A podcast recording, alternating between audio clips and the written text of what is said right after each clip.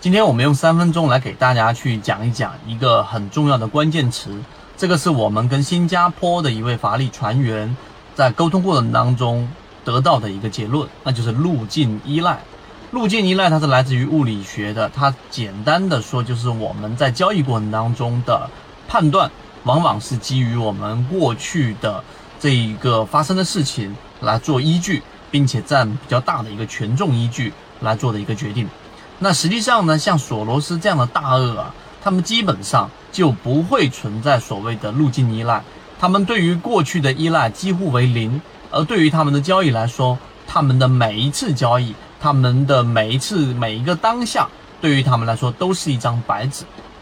所以，当你明白路径依赖这个概念的时候呢，你就会发现阻碍我们的利润增长，或者说从原来的亏损变成到盈利的一个。很重大的一个阻碍，就是刚才我所说的这个路径依赖了。为什么呢？你有没有过这样的经历？就你在交易过程当中啊，你经常会发现，你之前买过的个股，如果在上面亏过钱了，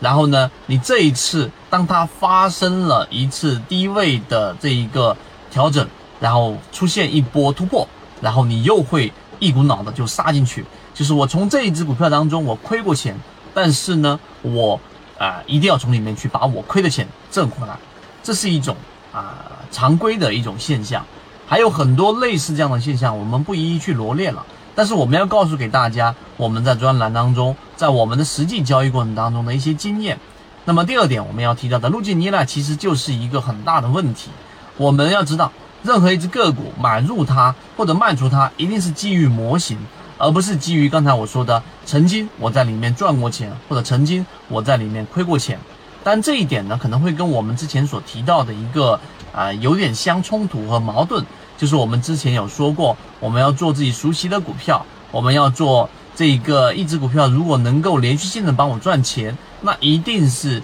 因为这一只个股的股性符合我的模型，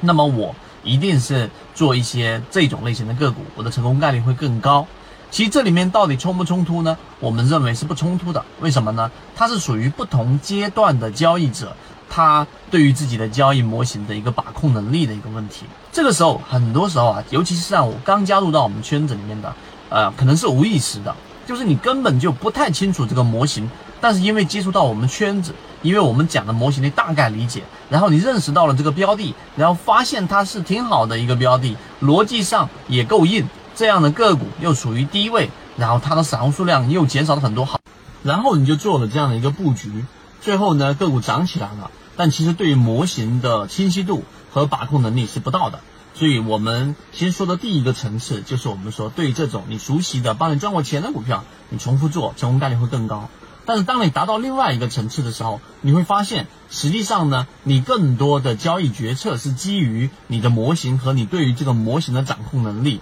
有些人善于做控盘的个股，有些人做善于去做超低的超跌的个股，所以每一种模型你的熟悉程度和掌控能力不太一样。但是当你掌控到一定的成熟度之后，就像我们最近在讲的左脑护城河，对于一只上市公司的估值，它的护城河够不够宽，你已经有一个掌控能力之后，你就可以摆脱第一种模型了，就是我把。过去的路径依赖，我可以尽可能的把它降到最低。那么，更多的当一只个股达到估值附近的时候，我就会把它完全的从我的交易过程当中抹除。啊，它给我创造了利润，但是呢，它在我的记忆当中仅仅只是一只曾经创造过利润的个股。即使它后面再有一些呃，我们认为一些利好，但它还没达到我们触发的交易要求，还是不会去交易它。所以，路径依赖这一个词是一个交易水平由原来的第一层次到第二层次的一个重要的提升。所以，这个交易的心得或者交易的经验，一定是经体量达到一定级别的人才能悟出来的。更多完整版的视频以及我们的所有方法论，老莫财经公众平台进一步系统学习。